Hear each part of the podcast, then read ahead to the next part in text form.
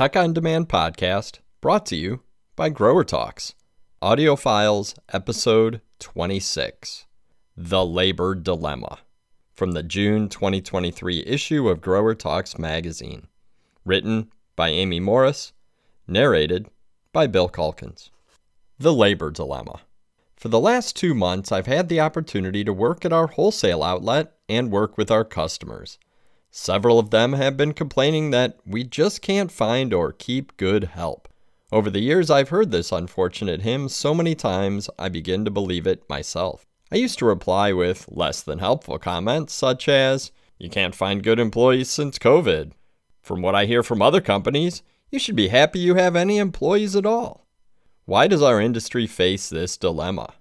I believe it's because prospective employees observe greenhouses and garden centers as offering the same compensation and career potential as the local McDonald's.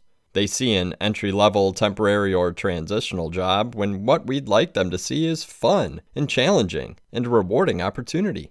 We all know the one thing holding us back from making greenhouses and garden centers the best place to work is compensation. I know what you're saying.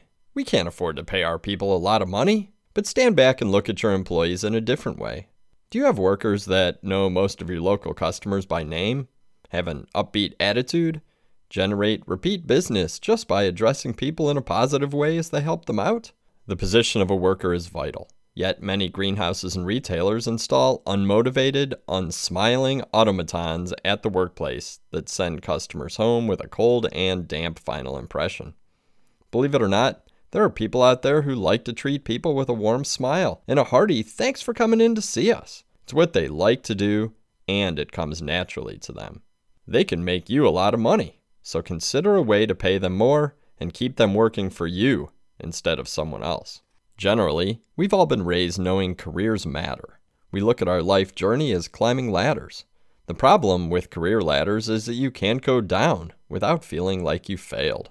We feel the pressure to climb because in our culture, that's the accepted path to gain greater prestige and more money. Here's the irony what if you're highly skillful at your job, yet you can't receive any financial rewards without grabbing the next rung on the ladder of success or leaving the company? What if that next rung brings you to a level where your talents aren't a good fit and you end up unproductive and unhappy? That promotion turned out to be a curse. You and your company are worse off except that you're getting paid more. It happens all the time. What if employees felt rewarded and encouraged to excel in their current position and actually could earn as much as their immediate supervisor? The concept soothes that nagging promotion itch and generates long term thinking and a commitment to excellence. Special compensation for outstanding employees does require extra management effort. Expectations and goals need to be communicated, and individual performances must be tracked and measured. Employees should receive detailed feedback often. It's a lot of work. Persistence, creativity, flexibility, and attentiveness are the promises of successful performance managers. Keeping valuable long term employees is always the goal. Regarding seasonal employees, our management team gets together and reviews each person's performance.